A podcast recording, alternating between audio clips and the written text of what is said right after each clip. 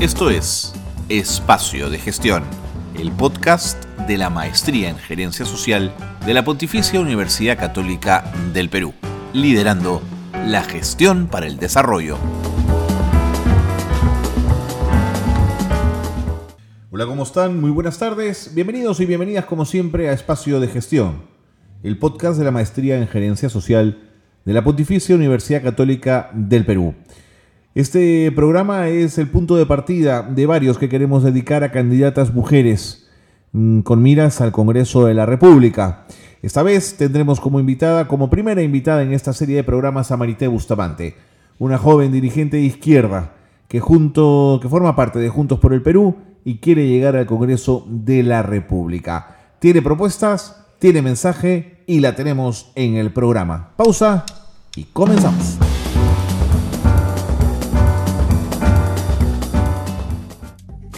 Tiempo pasa, pero no avanzamos. Los mismos problemas, los mismos políticos, las mismas mentiras. Pasan los días, las semanas, los meses y los años, y todo está igual o peor.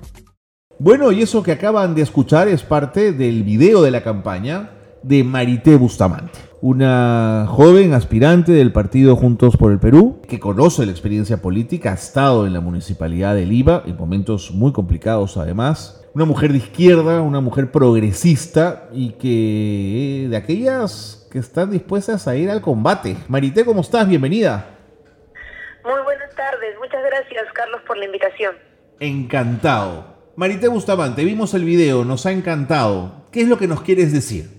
Quiero decir exactamente eh, lo que dice el video, que son los lobistas o golpistas que nos han gobernado no solo estos años, sino no solo estos meses, sino varios años atrás, o somos nosotros.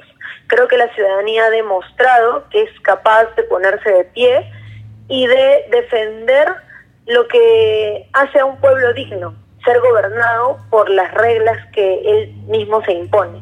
Entonces creo que este 11 de abril tenemos la oportunidad de limpiar la casa de esos lobistas y golpistas y reemplazarlos por quienes nos hemos esforzado durante toda nuestra vida por acceder, por ejemplo, a derechos tan importantes como la educación o la vivienda. Quiero hacerle una invitación, es un llamado a la acción, a que recuperemos el, el país juntos y juntos. En ese mismo sentido, ¿cuán cómoda te sientes en una organización como Juntos por el Perú? ¿Te parece que es una organización ya madura como para entrar en las líderes políticas mayores y poderle ofrecerle un cambio, un giro importante al país? Juntos por el Perú es un esfuerzo de, eh, de articulación de diferentes fuerzas progresistas, democráticas y de izquierda, que de manera responsable hemos decidido darle una alternativa electoral al país, liderada por Verónica Mendoza creo que hemos hecho nuestro mejor esfuerzo para conformar una lista representativa de la diversidad del país, pero sobre todo para convocar a hombres y mujeres comprometidos con algo que para nosotros es fundamental, recuperar el Estado para las mayorías, hacer del Estado un instrumento de bienestar y no solamente la mesa de partes de algunos negocios. Eso, eso es, es importante, pero ¿Cómo se gesta esa, esa dinámica? ¿Cómo se gesta esa lucha desde el Congreso? Bueno, lo primero es que tenemos que dejar de dar leyes con nombre propio. La ley que acabamos de, por ejemplo, que acaba, que acaba de derogarse a propósito del paro agrario, que se denominaba formalmente de promoción agraria, pero que en realidad tenía nombre y apellido y era ley Klimper, eh, beneficiaba los negocios de un, eh, de un ex militante o de un militante de Fuerza Popular creo que, que ese tipo de leyes tienen que acabar. Necesitamos leyes que tengan una vocación de generar bienestar para las mayorías. Por ejemplo, recuperando la función del Estado de garantizar derechos sociales. Una de las razones por las cuales a mí me gustaría ejercer la función legislativa es para recuperar el derecho a la vivienda, por ejemplo. En los últimos 30 años el derecho a la vivienda ha sido absolutamente abandonado y entregado al mercado al mercado legal si tienes el dinero suficiente para comprar un dinero con una hipoteca en el banco o al mercado ilegal si no tienes ese dinero y tienes que acceder a los traficantes de tierras. Eso tiene que acabar. El derecho a la vivienda ha demostrado esta pandemia, es fundamental como lugar de cobijo y todos los peruanos merecemos una vivienda digna. Cosas como esas no se discuten ahora en el, en el Congreso, se discuten eh, leyes demagógicas, se discuten leyes con nombre propio, pero no se discuten leyes que buscan garantizar pisos mínimos de igualdad para que la gente salga adelante con sus proyectos de vida. El tema de la vivienda me parece, me parece que es una bandera interesante de levantar. ¿Qué otras, qué otros temas de campaña quieres poner en la agenda, Marité? Bueno, mi apuesta es, te, te voy a contar esto. Me gustaría a mí que podamos recuperar a los representantes, la función representativa de los congresistas que somos electos por Lima. Pasa mucho que los congresistas electos por Lima se creen senadores, es decir, eh, representantes de toda la nación y no recuerdan que son elegidos por una jurisdicción. Y Lima necesita representantes en el Congreso. Hoy muchos congresistas electos por Lima dan normas que la, que la perjudican, que acentúan el caos de nuestra ciudad.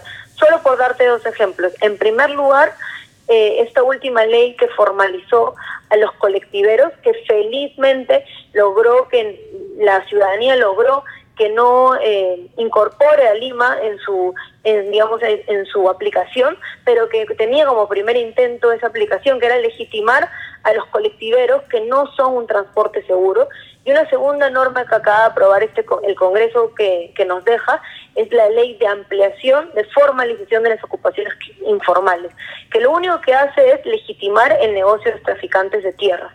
Entonces necesitamos recuperar la representación de Lima para que los congresistas se, se preocupen por los problemas urbanos de la única megaciudad que tiene el país. Por ejemplo, necesitamos una ley de suelos. Necesitamos una ley de suelos que organice el uso de este recurso en función del bien público y que garantice el acceso a una vivienda social y que nos permita, por ejemplo, reubicar a todas las personas que hoy se encuentran viviendo en zonas de alto riesgo. Claro. Ahora, te escucho, Marité, y, siento mucho la vena municipal ahí, ¿eh? Bueno, es verdad, yo tengo una vocación eh, local, me parece que es importante que la política se desarrolle en el plano local porque eso genera eh, cotidianeidad, acercas a la gente a la política a través de problemas cotidianos, pero también quiero recuperar la representación desde el Congreso. Es muy importante que los congresistas reconozcan que ellos representan a un territorio y que se deben a ese territorio, y eso no está sucediendo en Lima. Por ejemplo, otra medida importante que se debería tomar, necesitamos acabar con el caos administrativo de nuestra ciudad. No pueden haber 43 alcaldes que se crean reyes de su comarca.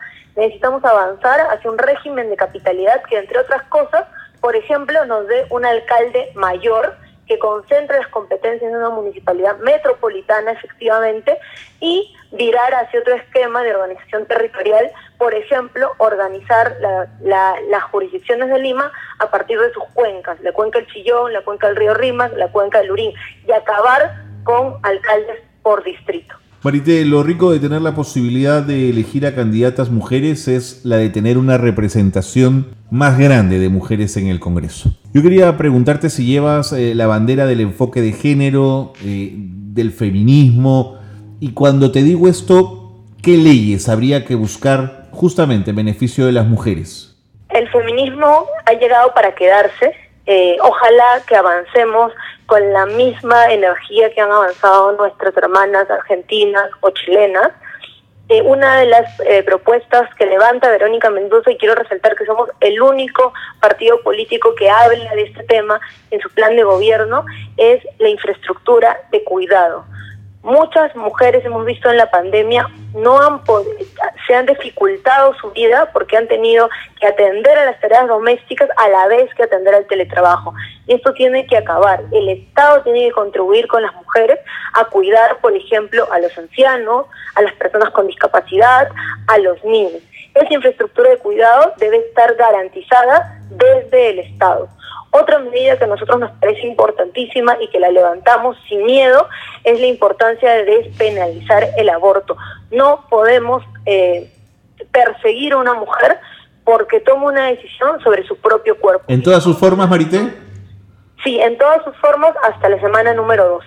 Creemos que es importante respetar los proyectos de vida de las mujeres y por supuesto acompañar esta toma de decisión con eh, educación sexual en las en los colegios desde la secundaria y con una política de entrega de anticonceptivos masiva y sin tabúes. No puede ser que hoy un adolescente vaya a un centro de salud y que eh, sea estigmatizada o que bloqueen su derecho a acceder a un anticonceptivo. Nosotros somos el país, eh, Carlos, con, de América Latina con más alto índice de embarazo adolescente.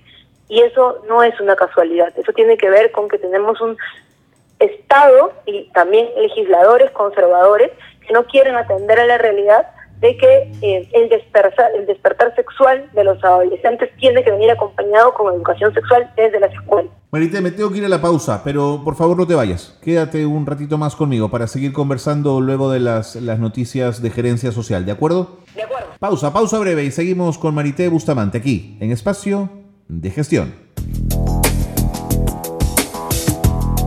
Esto es Gerencia Social Noticias. El Instituto Nacional de Salud lanzó una herramienta digital para visualizar información sobre los ensayos clínicos de las vacunas contra el COVID-19 autorizados en Perú. El sistema se denomina Registro Peruano de Ensayos Clínicos, REPEC, y se puede conocer también los estudios autorizados y en ejecución relacionados a otras enfermedades. Wilber Córdoba es el autor de Una botella en el arrecife un libro donde aborda la problemática de la inclusión social en niños. En él se aborda la historia de un tiburón excluido por su apariencia. Pese a ello tendrá que regresar para ayudar a los demás por un problema de contaminación ambiental. La presentación del texto será el 15 de enero en la librería Fabia Salvaje. El Seminario Permanente de Astronomía y Ciencias Espaciales, SPACE, de la Facultad de Ciencias Físicas de la Universidad Nacional Mayor de San Marcos abrió una convocatoria a nivel nacional para escolares de tercero al quinto de secundaria de colegios estatales a fin de ofrecerles clases virtuales gratuitas de astronomía. Los interesados pueden inscribirse hasta el 29 de enero. ¿La distribución privada de las vacunas puede ayudar al Estado peruano? Según la abogada Romy Chan, considera que esta puede ser el principal beneficio que tendría la comercialización de la vacuna en el Perú. Esto fue lo que dijo al respecto. Se entiende pues que allí debería de regir la regla de la libre competencia. ¿Y por qué la regla de la libre competencia eh, en, general? ¿Por qué? Porque ya el Estado está garantizando que la vacuna sí se coloque a las personas de manera gratuita. Entonces se entiende que respecto de quienes no puedan acceder, o mejor dicho, puedan acceder con mayores recursos a otro tipo de vacunas o a las vacunas que los particulares comercialicen, no se dejará el campo abierto para que puedan acceder a ella. Hasta aquí las noticias de gerencia social que marcan la actualidad. Seguimos en el programa, qué bueno que se han quedado con nosotros. Estamos eh, comenzando en el eh, programa de hoy, en nuestro podcast, una serie de entrevistas a candidatos y a candidatas. En general nos gusta la posibilidad de tener más candidatas mujeres en el Congreso y Marité Bustamante está con nosotros. Ella es de Juntos por el Perú. Marité, ¿con qué número vas? Con el número 8. Con el número 8 de Juntos por el Perú. Eh, Marité, no recuerdo un Congreso con una importante bancada de izquierda desde la época de Barrantes. ¿Cómo volver el ADN de la izquierda a, la gente, al, pueblo mismo, digamos. Los chilenos usan una, una palabra un poco dura, hablan del facho pobre, ¿no es cierto? La persona de pocos recursos que encontró en el Fujimorismo una respuesta que luego devino en lo que ya todos sabemos, ¿no es cierto? ¿Cómo devolverle el ADN a la gente sencilla, el ADN de la izquierda? Bueno, yo creo que la gente sencilla nos ha demostrado que que ejerce el principal valor que levantamos desde la izquierda, la solidaridad. Las ollas comunes no son más que expresión de solidaridad, de entender que el problema de los ingresos en una familia que no les permite acceder a alimentación no es un problema individual, sino que tiene que resolverse de manera colectiva. Entonces yo más bien creo que es la izquierda la que tiene que acercarse a la ciudadanía y reconocer en ellos esos gérmenes de valores que discuten con eh, el paradigma implementado desde el Fujimorismo en que los problemas sociales se resuelven por la vía privada. Hoy también hay un reclamo importante de la ciudadanía porque no se privatice la vacuna, porque se entiende que este debe ser un bien de acceso universal y creo yo que la pandemia ha sido una buena oportunidad para que como ciudadanos reflexionemos sobre la importancia de fortalecer el Estado, no para intervenir en nuestra vida privada, sino para garantizar que el piso esté parejo, que no haya diferencias de educación, salud, vivienda eh, entre niños que nacen en San Isidro y, o que nacen en Huaycán. Necesitamos resolver esas diferencias y eso pasa por eh, construir un Estado que tenga una vocación igualitaria. Dime, dime una cosa, eh, Marité, de, de, llegar al Parlamento, ¿quiénes son los aliados naturales de Juntos por el Perú? ¿Con quiénes te imaginas conversando, negociando en el buen sentido de la palabra, dialogando? ¿Quién te da un poquito más de confianza y quién no? A ver, eh, yo lo dije hace un momento, creo que este 2021 es la oportunidad de limpiar la casa. Y limpiar la casa es básicamente eh, no darles nuestro voto a quienes promovieron el golpismo con intentonas de postergar las elecciones y que hoy siguen levantando ese mensaje sobre texto de la pandemia. Eh, y tampoco y de sancionar y no votar por los lobistas, es decir, por aquellos que hacen que hacen de la representación política un negocio para beneficiar a uno u otro sector empresarial. Eh, y esa es la tarea principal. Para eso hay que renovar todo el sistema político, hay que reconstruir, hay que tener un nuevo sistema de partidos.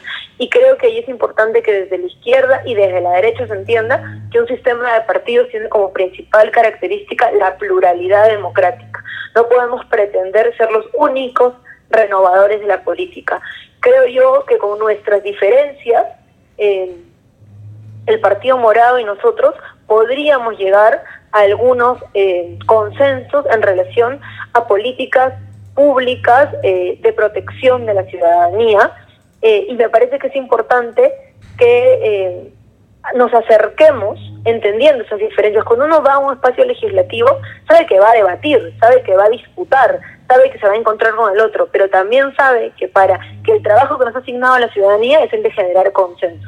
Creo yo que con nuestras diferencias podemos avanzar en algunos consensos con el Partido Morado, por ejemplo. Eh, pero te estás, estás dejando de lado Acción Popular, estás dejando a varios, a varios detrás. Sí, bueno, pero es que en Acción Popular yo lo que encuentro es eh, personas, eh, islas que claro no responden a un proyecto político común. Para lo primero para reconstruir un sistema de partidos es que yo sepa que la persona que proviene de un partido tiene por lo menos unos puntos mínimos, ¿no? Pero vemos al Escano, vemos a, al presidente regional de Cajamarca discutiendo con Merino y por el otro lado vemos a Vitocho y a Díaz Canseco aplaudiendo a Merino, ¿no?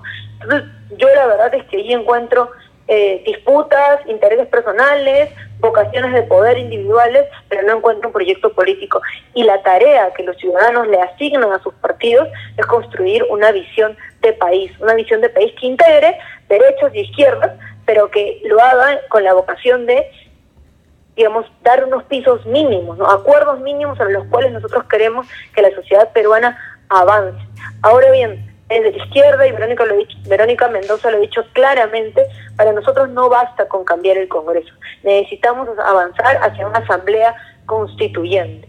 Necesitamos avanzar hacia el cambio de las normas de convivencia y los valores que han regido hasta hoy. No podemos mantener, por ejemplo, un Estado subsidiario en la economía que se siente impotente frente al lucro de la salud en plena pandemia.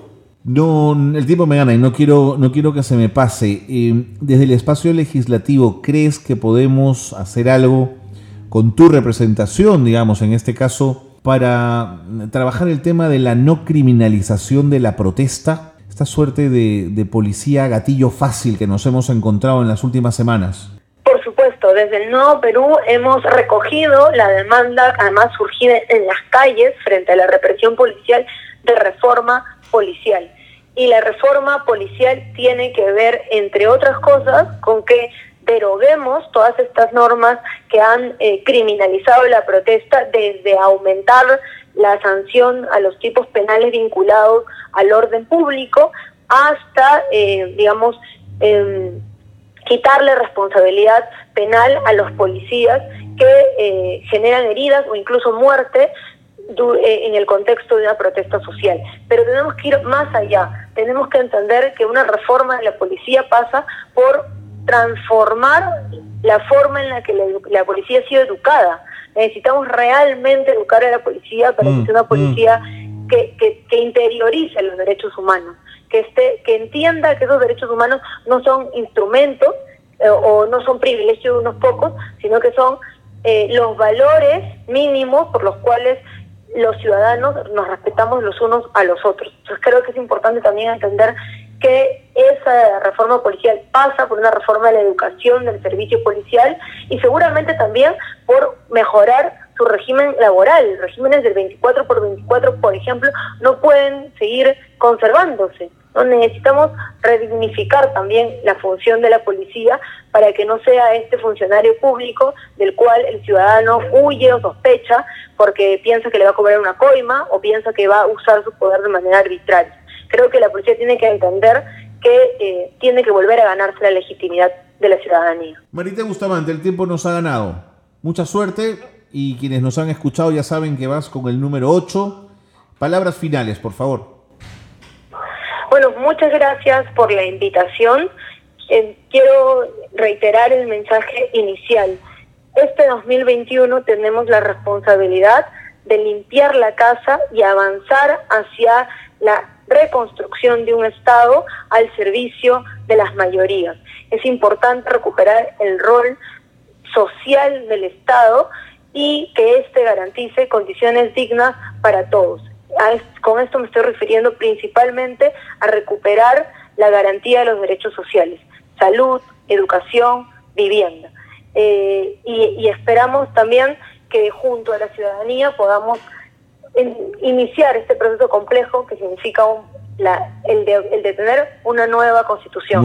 Una nueva constitución eh, que, nos, que nos dé, digamos, el honor de ser gobernados por normas dadas democráticamente y no en dictadura. Nuevamente, Marité, muchísimas gracias. Gracias por atendernos. Un gran abrazo y mucha suerte. Gracias, Carlos. Un abrazo. Bien, ya la escucharon ustedes. Ella es Marité Bustamante, Juntos por el Perú, la número 8. Todos nuestros programas que vienen por delante van a estar dedicados a candidatos y a candidatas. Así que ya lo saben, estén atentos a nuestro podcast, a Espacio de Gestión. Nos encontramos la próxima semana porque el tiempo ya nos ganó. Un gran abrazo y hasta pronto. Y yo sé que tú también lo sientes. Es momento de hacernos cargo. Este 11 de abril, o son los lobistas y golpistas, o somos nosotros.